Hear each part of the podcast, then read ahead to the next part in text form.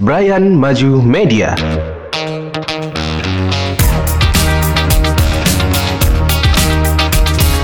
Podcast Pantura.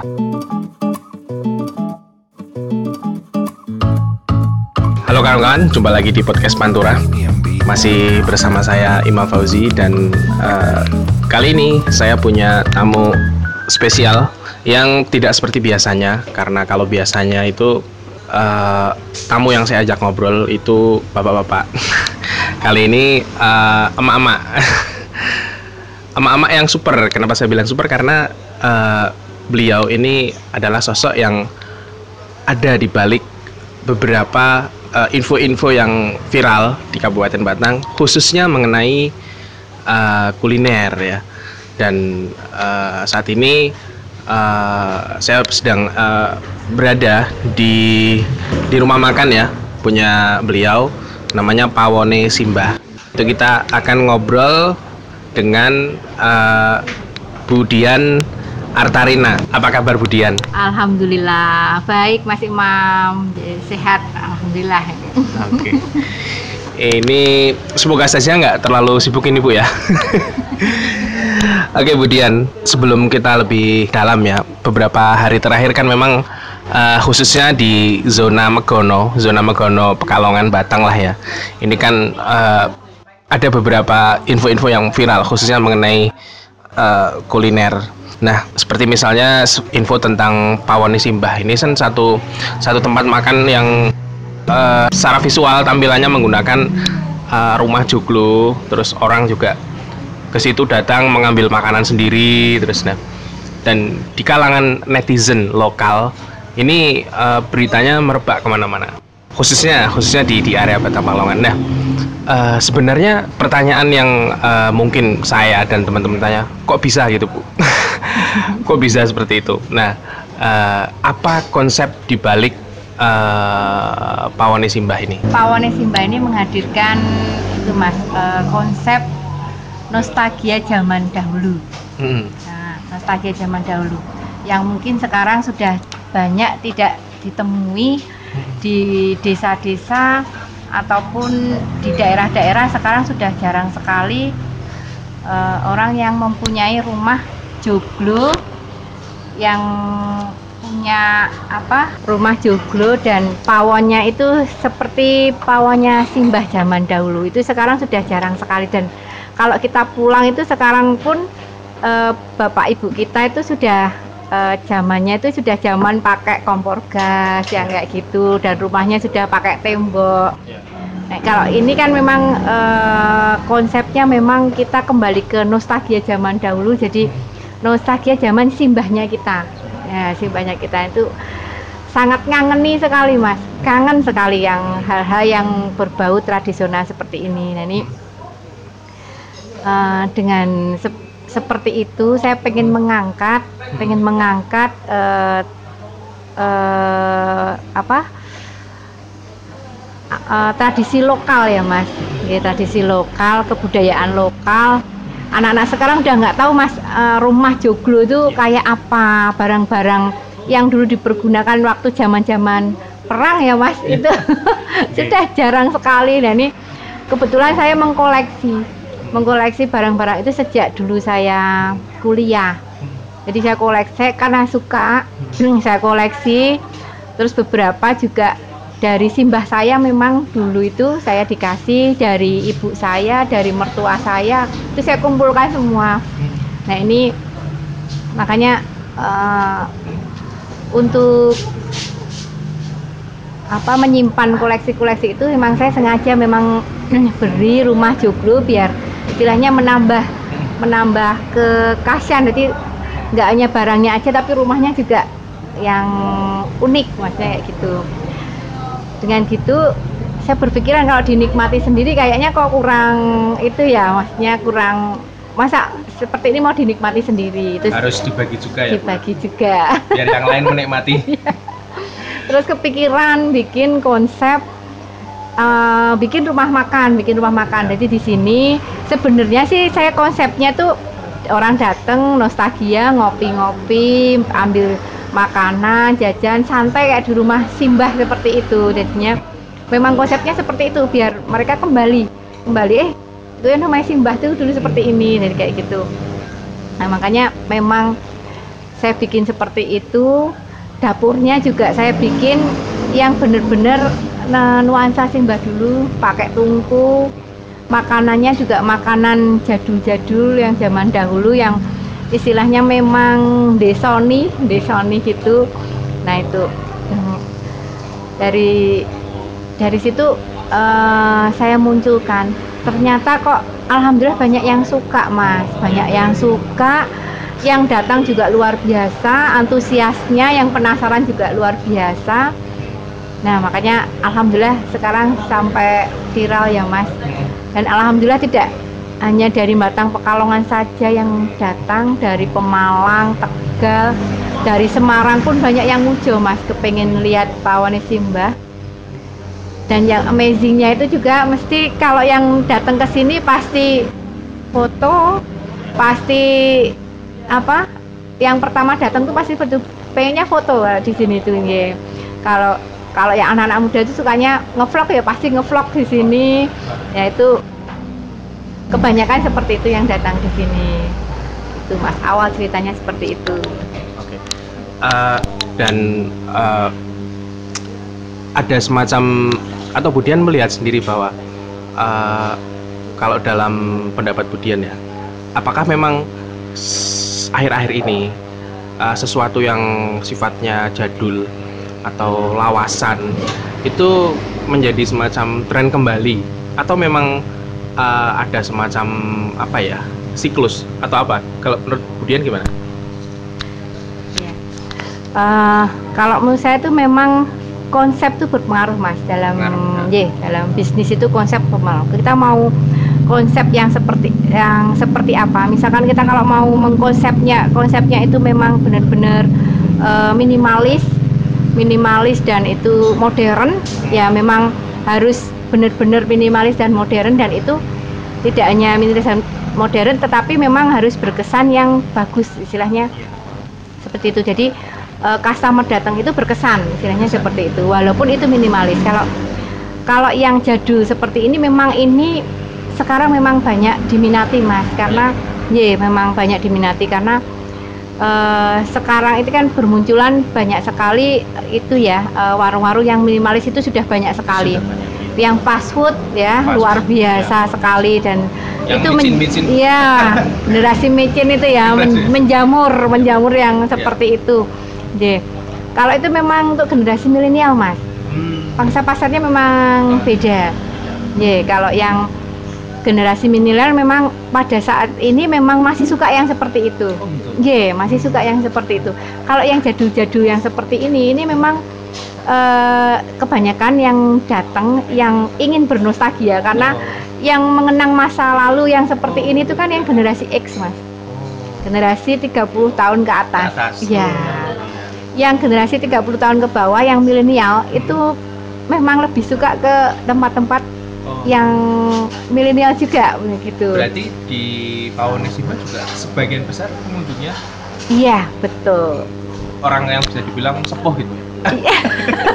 ya itu tadi generasi X 30 tahun ke atas.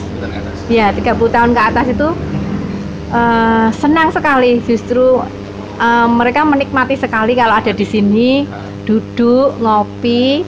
Kalau generasi milenial itu uh, kopinya kopi yang Eci. tiramisu, terus ada apa? Namanya macem-macem itunya ya topeng-topengnya itu yang yeah. luar biasa kayak yeah. gitu. Kalau generasi milenial sekarang memang cenderungnya seperti itu. Tapi kalau yang memang generasi X ini yang 30 tahun ke atas memang lebih suka yang natural. Hmm. ya lebih suka yang natural. Itu yang saya pelajari seperti itu ini. Oh, iya, iya. itu apa? Lebih suka yang natural yang apa? Apalagi mengingat zaman dahulu seperti ini jadi uh, saya tidak hanya dari tempatnya saja, suasananya, tapi properti-properti yang untuk makan, terus yang di dap, yang di pawon itu memang saya munculkan kembali. Hmm. Nah itu lebih mengingat kembali zaman uh, zaman simbahku dulu. Waktu saya datang ke rumah simbah itu sering bantuin uh, masak pakai kayu bakar nah kayak gitu. Itu baunya memang lebih apa namanya sedep kayak gitu ya itu memang itu kita uh, mengembalikan nostalgia yang zaman dahulu nah ini memang sangat-sangat diminati untuk yang generasi X tetapi untuk yang generasi milenial memang uh, kita harus memperkenalkan pelan-pelan dulu ya yang oh. seperti ini yang hmm. mereka tetap masih suka yang berbau minimalis hmm. kayak gitu yeah.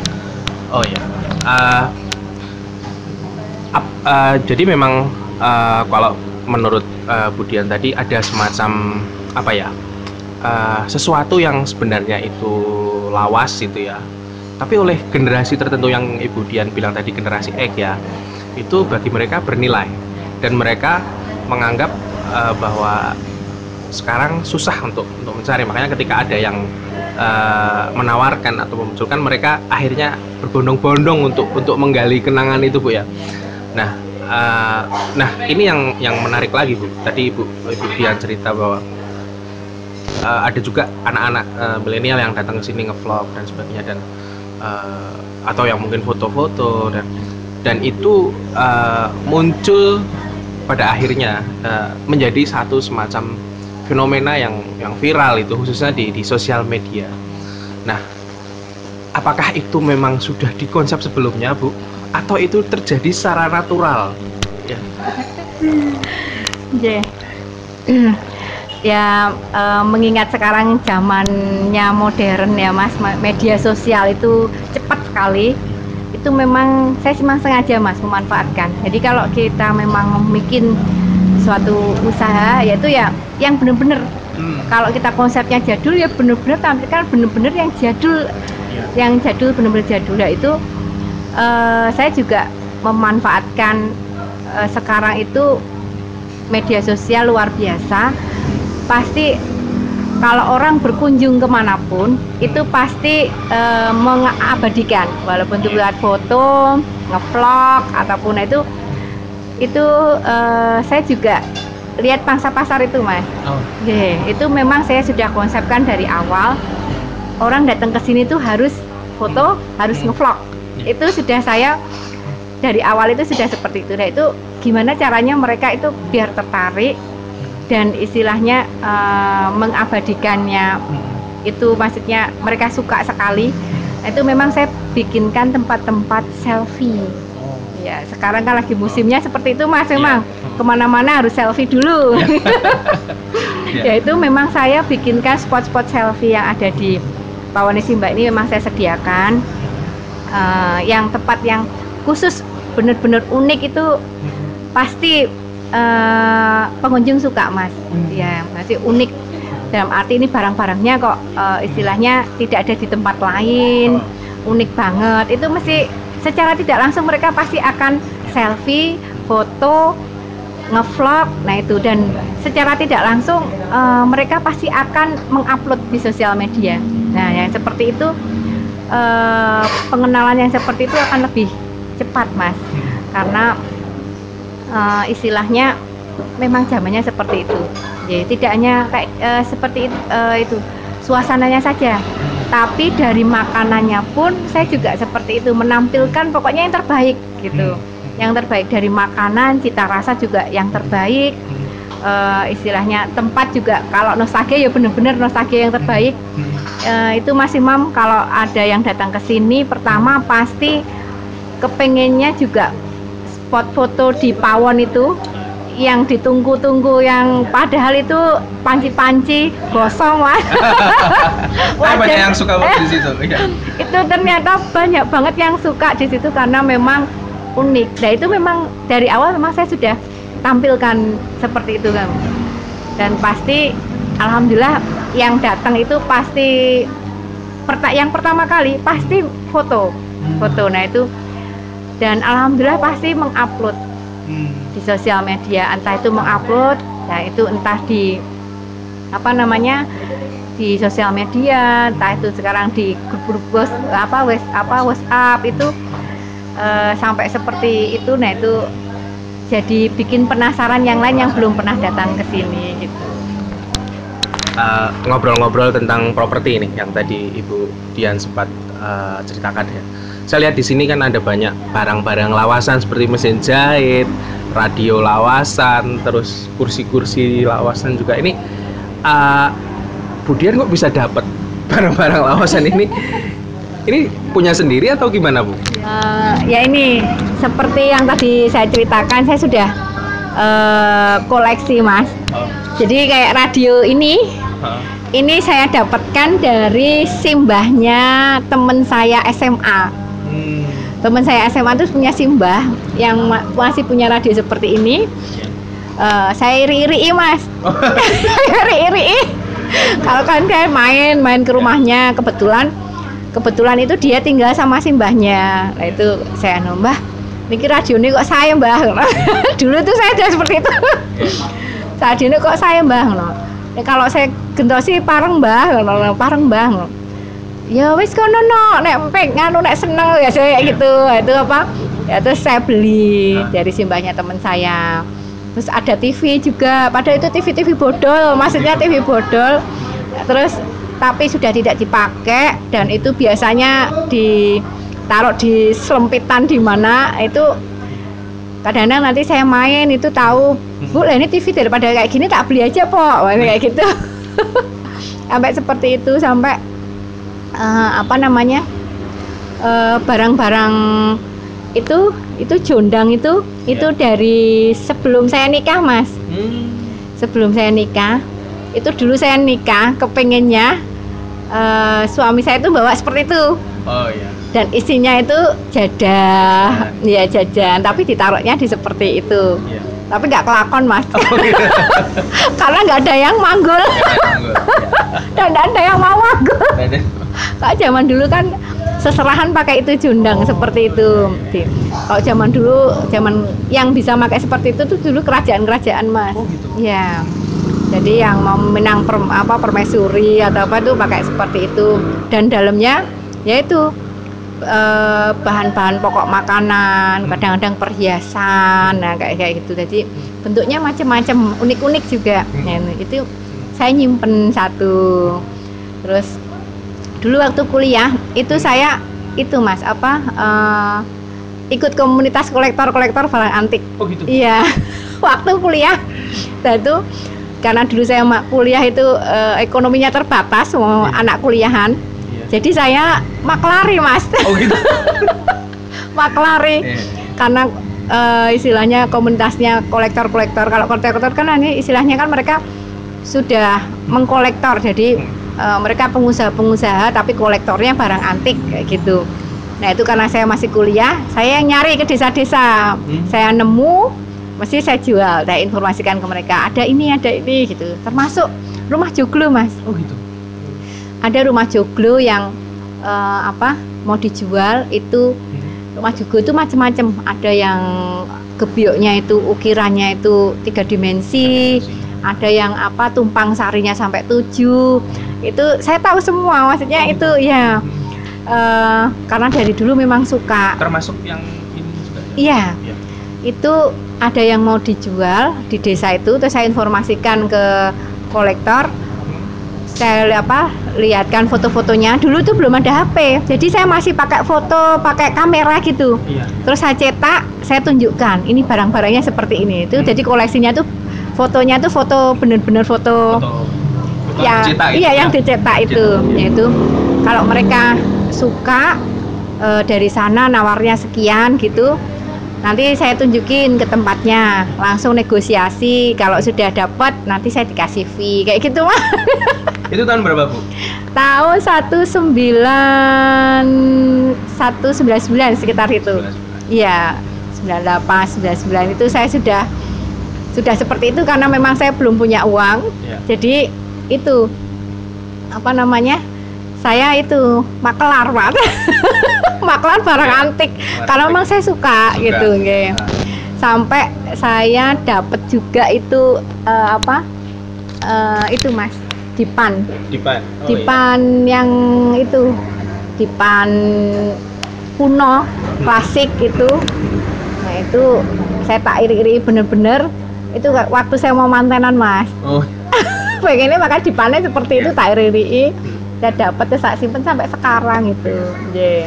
banyak sekali barang-barang yang uh, saya koleksi dari dulu. Apalagi toples-toples itu toples-toples jadul itu saya memang mengkoleksi dari zaman waktu kuliah dulu.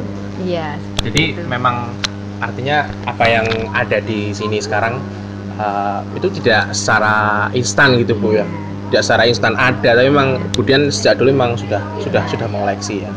Dan uh, nah ini uh, tentang uh, menu nih tentang menu. Kan uh, saya lihat uh, ini dan mungkin kemudian juga melihat air ini kan banyak sekali uh, satu jenis masakan atau satu jenis masakan tertentu yang mendekati punah ya.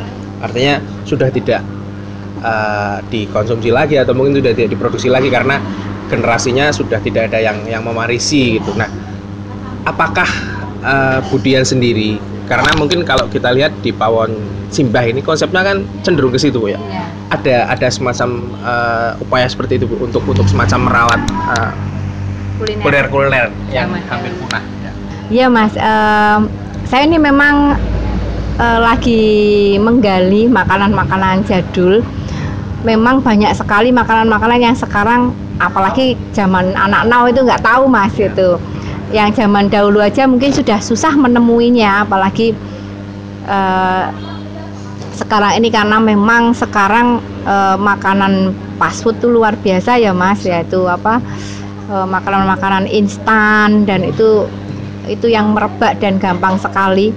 Ini yang jadul-jadul ini memang sudah mulai terlupakan ini saya lagi memang menggali dan banyak sekali sekarang menu-menu yang di Pawani Simba ini mengangkat yang jadul-jadul. Jadi kayak hari Minggu itu kita memang benar-benar kompliti mas. Ada nasi jagung kayak gitu. Sego demang apa sego demang. Megono demang itu. Yang sekarang Megono itu kan cecek semua. Yang Demang ini kan malah justru jarang sudah ditemui itu jarang sekali. dan yang asli Iya dan banyak yang tidak tahu. Yang di sini tuh kita tulisi Megono Demang. Apa sih Mbak Megono Demang?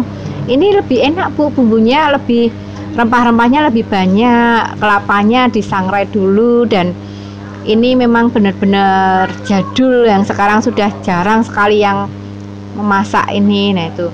Itu juga uh, saya gali mas. Terus uh, ada juga itu uh, apa namanya lodeh jantung. Lodeh jantung. Iya lodeh jantung. Itu kan dah jarang sekali yang masak itu seperti itu nge.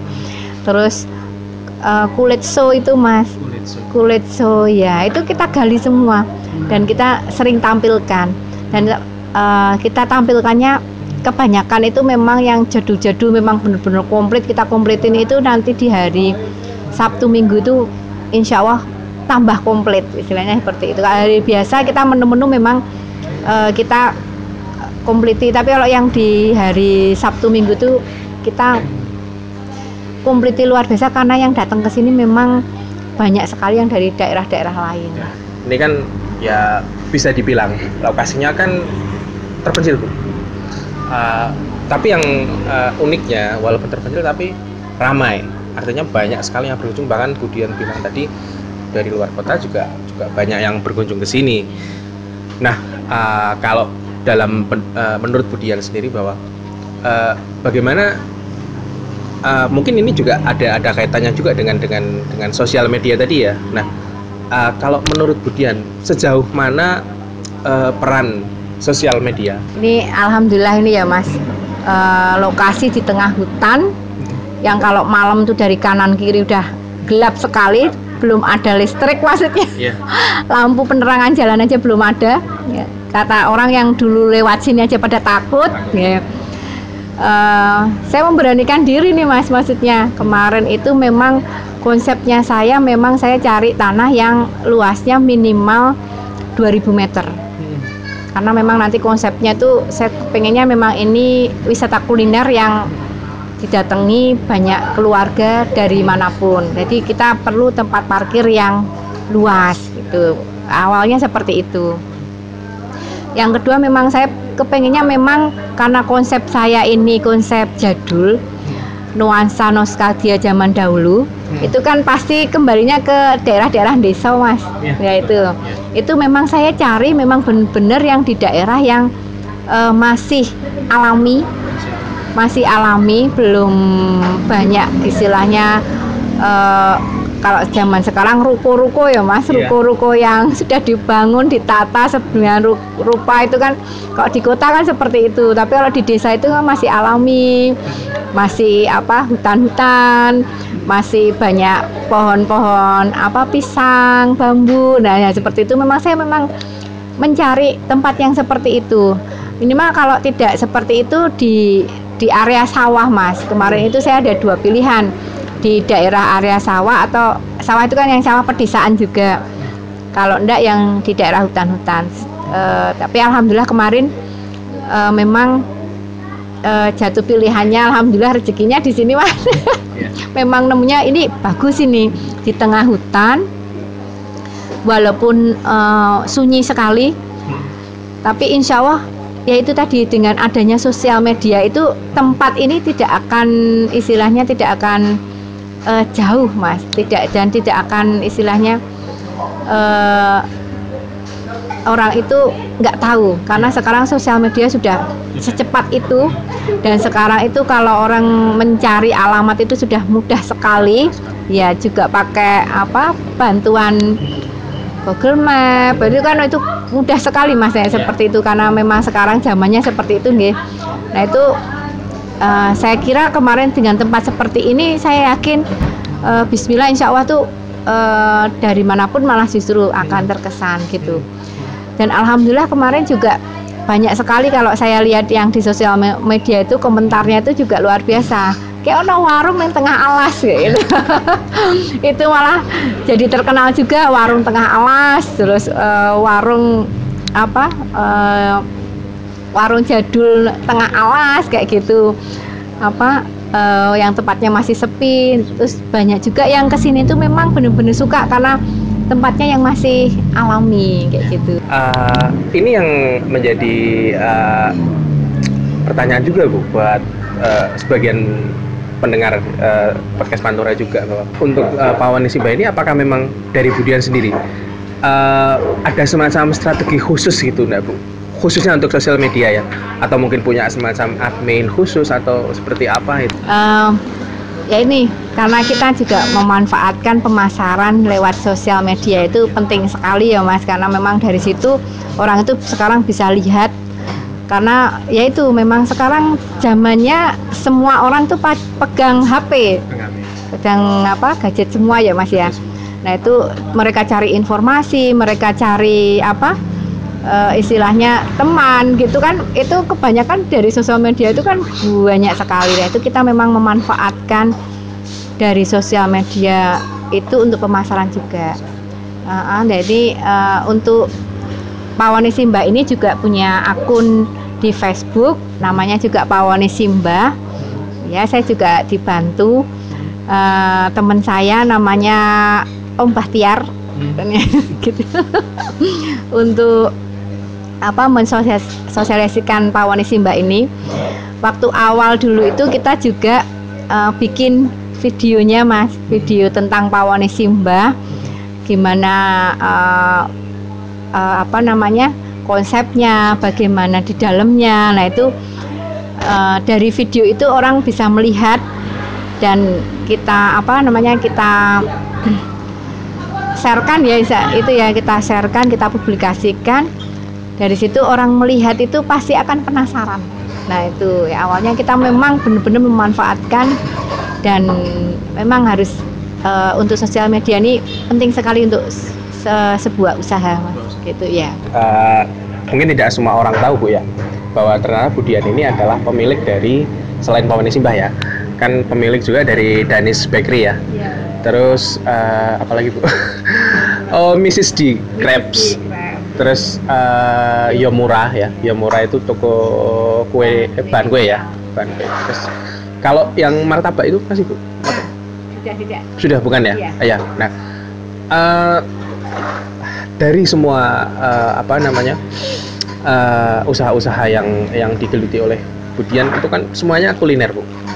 Nah uh, kalau menurut Budian sendiri khususnya di area zona Megono lah ya di Kabupaten Batang dan Pekalongan uh, potensi uh, kuliner dan perkembangannya termasuk juga tantangan-tantangannya uh, seperti apa uh, menurut Budian sendiri uh, bagaimana Bu? Apakah prospeknya termasuk prospeknya juga? Prospeknya luar biasa ya Mas di sini.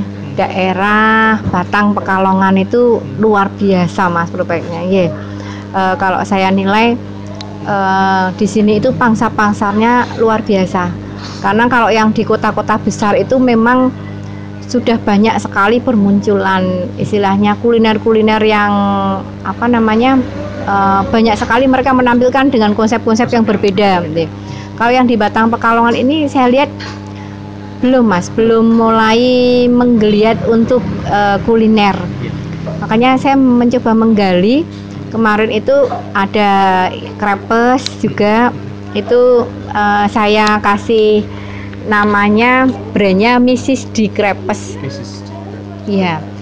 Karena memang sebelumnya memang saya survei dulu. Hmm. Saya survei dulu di Batang Pekalongan ini apa sih yang belum maksudnya belum banyak belum ada tetapi padahal itu tuh kuliner diminati banyak orang gitu kalau di misalkan kalau di Semarang kota-kota besar ya Mas iya. Semarang Jogja itu kuliner itu tuh istilahnya eh, diminatinya sekali karena ramai sekali yang buka usaha itu. Hmm. Tapi di Batang Pekalongan ini belum ada. Belum ada. Belum ada. Nah, ini saya menggali, mensurvei hmm. gitu oh uh, apa saja yang kira-kira itu di sini tuh belum ada. Hmm. Nah, itu dari kuliner misi Jegrapes itu saya mencoba uh, bikin hmm. tetapi dengan konsep yang berbeda juga. Kalau yang di Semarang, di Pekalongan di eh kalau di Semarang di Jogja itu ya. kebanyakan di mall-mall uh, karena di sini memang uh, apa namanya taraf uh, anu ya mas tingkat itunya memang berbeda ya mas. Hmm. maksudnya nggak seperti kota besar metropolitan yang selalu ingin ke mall-mall. Kalau di sini malah Batang malah belum ada mall. Jadi uh, Pekalongan hanya beberapa mallnya gitu ya. Itu saya mencoba menaruhnya di kaki lima memang. Hmm. untuk menaruhnya di kaki lima saya mencoba repes ini uh, jualan di kaki lima ternyata responnya luar biasa. Luar biasa dan itu saya franchise kan juga mas. Jadi saya franchise kan ini alhamdulillah sudah ada 73 yang franchise dari dari Tegal. Bahkan sampai di Jogja pun ada yang franchise ada. untuk yang krepes kaki lima ini. Begitu juga untuk yang bahan-bahan roti juga seperti itu. Kebanyakan kalau yang bahan-bahan roti ini saya survei juga itu mereka mainnya konvensional. Hmm. Yang sudah saya survei uh, ada beberapa toko bahan roti yang ada di Batang, Pekalongan, tapi mereka mainnya konvensional. Hmm. Nah kalau sudah mereka sudah main konvensional, saya harusnya mainnya yang modern, gitu oh, dibalik mas. Ya. kalau tadi yang di Semarang Kerapes itu mainnya yang modern, modern. saya mainnya yang ya. yang uh, kaki lima, kaki yang lima. ya yang tradisional itu. Nah kalau di sini eh, bahan toko bahan roti mainnya konvensional. Saya tak balik. Ini saya harus main yang modern nih karena yang modern memang belum ada. Ya, mainnya di modern. Nah, itu dengan main uh, yang di modern itu ternyata memang uh, banyak sekali yang yang uh, suka dan mereka membutuhkan itu gitu, membutuhkan dan banyak sekali dan itu uh, makanya saya coba uh, menggali yang belum ada itu apa ternyata pangsa-pangsanya yang di Batang Pekalongan ini luar biasa mas. Yeah, luar biasa. Tadi Bu Dian bilang uh, sebelum mengeksekusi lah ya uh, satu konsep uh, usaha gitu kan. Pasti Bu Dian survei dulu. Dan beberapa kali bilang kemudian pasti survei dulu. Nah, ini survei seperti apa, Bu? Maksudnya survei yang seperti apa? Kan pasti mungkin uh, kan pasti beda kan, Bu, dengan yeah. survei anak-anak sekolah kan pasti beda. Iya. Iya, Mas. Segala sesuatu memang harus disurvei dulu. Kalau kita mau membuka usaha harus survei dulu. Sebenarnya kalau tadi kayak krepes uh, yang di sini yang di daerah-daerah lain uh, di mall-mall. Di sini nggak ada mall di sini nggak ada mall di sini nggak ada mall gimana caranya memperkenalkan krepes kayak gini nih makanya kita main di kaki lima pakai gerobakan kayak gitu dan kita survei dulu yang sudah usaha krepes di Batang Pekalongan itu siapa saja sih gitu. Ternyata pemainnya juga tidak banyak dan hampir jarang, maksudnya jarang sekali. Nah itu kita harus survei. Ini pangsa-pangsa luar biasa ini. Mesti orang kalau saya misalkan bikin pasti akan suka karena uh, orientasinya orang kalau beli krepes itu pasti ke Semarang kayak gitu. Nah itu uh, surveinya dari situ mas. Dari pangsa pasar. Oh pangsa pasarnya itu pasti luar biasa. Ini pangsa pasarnya kalau kita memang mau ngambil yang di kaki lima sekalian kaki lima gitu. Tapi kalau yang di mall berarti harus yang bagus sekalian yang kualitasnya juga lebih apa premium kayak gitu. Sama kayak bahan roti itu juga seperti itu uh, sebelum saya main bahan roti saya survei mas. Toko-toko bahan roti yang ada di Batang di Pekalongan itu uh, seperti apa sih? Saya jelajahi semua. Oh yang di Batang uh, seperti ini konsepnya seperti ini. Dan istilahnya barang-barangnya yang mereka jual itu oh yang barang-barangnya yang dijual hanya seperti itu. Tidak ada yang unik-unik itu jarang sekali. Padahal sekarang uh, untuk kuliner itu perkembangannya cepat sekali uh, dia hanya uh, jualnya terigu terus uh, bahan baku yang standar sekali. Untuk bikin kue itu standar. Makanya kenapa kok uh, kuliner di Batang Pekalongan ini kurang maju? Karena yang toko bahan rotinya aja standar gitu. Hmm. mereka tidak menyediakan bahan-bahan roti yang istilahnya untuk modern modern bakery tidak menyediakan untuk ke modern apa uh, modern kafe-kafe itu kan mereka membutuhkan uh, bahan baku yang modern-modern. Ya kan nah itu dari situ kan bisa disurvei oh dia jualnya hanya seperti ini. Pekalongan saya survei ada beberapa toko bahan roti. Itu juga saya datangi saya lihat jualnya konvensional barang-barangnya yang dijual apa aja pangsa-pasarnya seperti apa. Nah ini wah ini masih konvensional sekali dan uh, bahannya juga kurang kurang komplit dan kurang lengkap nah itu itu juga saya tidak hanya uh, survei di Batang Pekalongan, Mas. Gini tuh saya survei di kota-kota besar. Kira-kira di di Semarang, di Jogja itu yang mereka jual apa? Ternyata mereka lebih variatif gitu. Karena kota-kota besar itu membutuhkan bahan baku yang luar biasa variatifnya ya. Karena di sana modern bakery dah luar biasa. Modern kafe itu sudah menjamur dan mereka butuh. Nah, saya pengen menampilkan yang seperti itu, yang di sini belum ada. Saya sudah dari survei itu, uh, lalu saya munculkan uh, sesuatu yang berbeda, uh, yang komplit dan itu uh, saya perkenalkan, maksudnya uh, ini loh bahan kue itu tidak hanya ini ini saja, tetapi kalau pengen bikin kue yang berkualitas, produknya yang e, berkualitas sama dengan modern-modern bakery yang ada di kota-kota besar. Ini di tempat saya itu ada bahan-bahannya. Kalau mau di e, apa namanya dicontoh atau di aplikasi itu lebih mudah sekali kayak gitu. Dan sekarang kan e, alhamdulillah mas banyak sekali kuliner-kuliner yang istilahnya home homemade itu? ya, ya itu sudah berstandar bakery sekarang oh. karena bahan bakunya sekarang mudah didapat gitu. Dan is, tidak hanya bahan bakunya saja saya juga menyediakan istilahnya uh, kursus. Kursusnya juga menyediakan uh, istilahnya uh, cara membuat kue yang bagus jadi training-training yang seperti itu. Jadi uh, kita juga uh, istilahnya memberikan informasi produk-produk mana saja sih yang berkualitas dan yang pas untuk aplikasi apa aja itu kita informasikan seperti itu. Dan alhamdulillah sekarang menjamur ya di kota Batang Pekalongan untuk bisnis-bisnis kuliner yang seperti itu gitu. Uh, iya. Dan uh, ini Bu. Mungkin Budian sendiri juga tahu ya sebagai warga Batang lah uh, bahwa pemerintah Pemda ini kan uh, yang uh, saat ini ya Pemda saat ini kan uh, membuat satu tagline ya di Batang ini namanya Batang Heaven of Asia. Artinya uh, Pemda ini uh, mereka memang memperhatikan uh, pariwisata uh, di Batang ini walaupun uh, ya mungkin Heaven apa Heaven of Asia itu terlalu ketinggian mungkin Bu ya uh, slogannya ya cuman uh, arti tapi paling tidak bisa kita uh, simpulkan lah ya bahwa ternyata Pemda punya punya rencana tersendiri khusus untuk untuk pariwisata ini. Nah, pariwisata pasti kan berkaitan dengan kuliner. Food and travel itu pasti saling beriringan. Kalau menurut pendapat Budian, ini ke depan seperti apa Bu antara pariwisata terus juga kuliner? khususnya di Batang ini? Sebetulnya kota Batang ini potensial sekali ya Mas. Kalau saya lihat pertama kali di Batang dulu aja saya diajak ke area Pagilaran ya. itu luar biasa sekali itu itu Bogornya Jawa Tengah itu oh. gitu Bogornya Jawa Tengah itu di Batang kalau saya lihat di area Pagilaran itu bagus banget itu potensi yang luar biasa mas itu uh, terus uh, apa sekarang dengan dibukanya jalan antara Batang ke Dieng, itu kan sekarang juga pariwisata sudah luar biasa itu ya itu waktu dibuka jalan kota Batang sampai ke Dieng itu saya sudah memprediksi nih ini harus ada yang menggali menggali pariwisata yang ada di sini. Karena ini potensi yang luar biasa.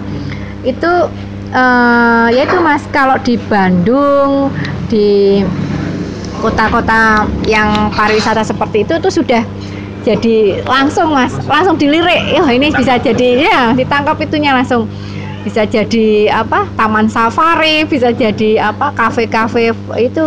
Sekarang kan sudah banyak mas menjamur yang di atas itu. Itu saya juga sudah wah ini udah luar biasa nih uh, dengan perkembangan kota Batang sekarang. Dan Ya itu mas tapi masih banyak tempat-tempat yang belum tergarap secara maksimal.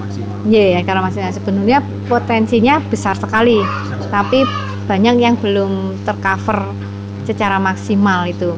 Ya yeah, dan banyak mas banyak sekali mungkin yang bisa di bisa digali.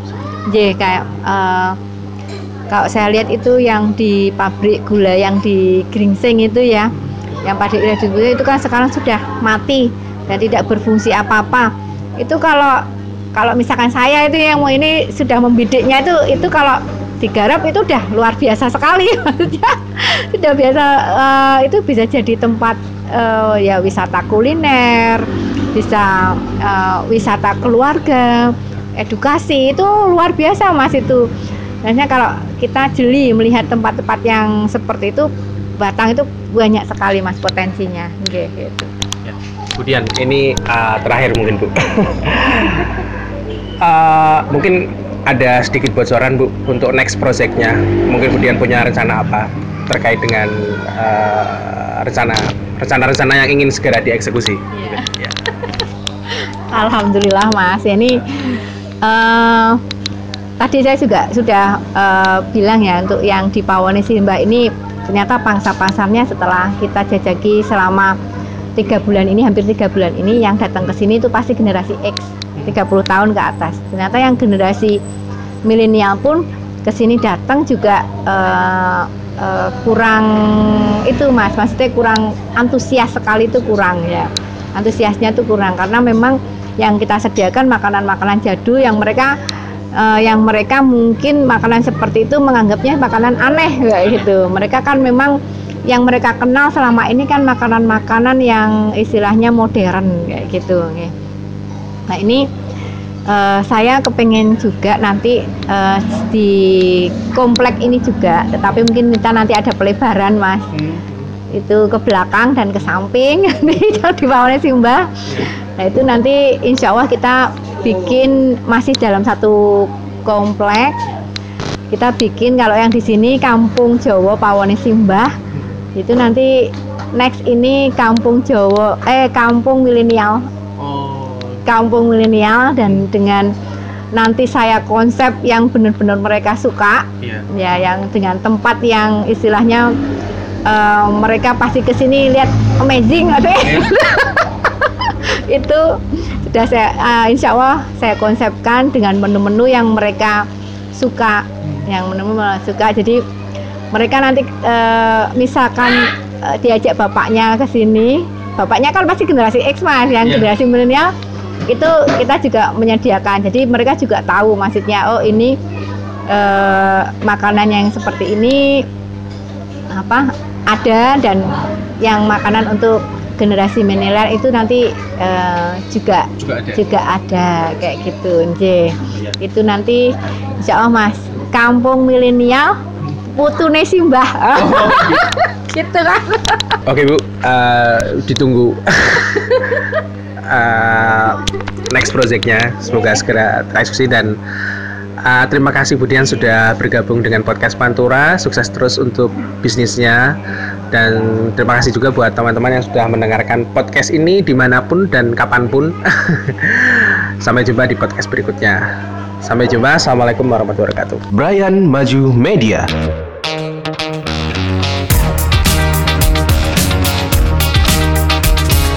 Podcast Pantura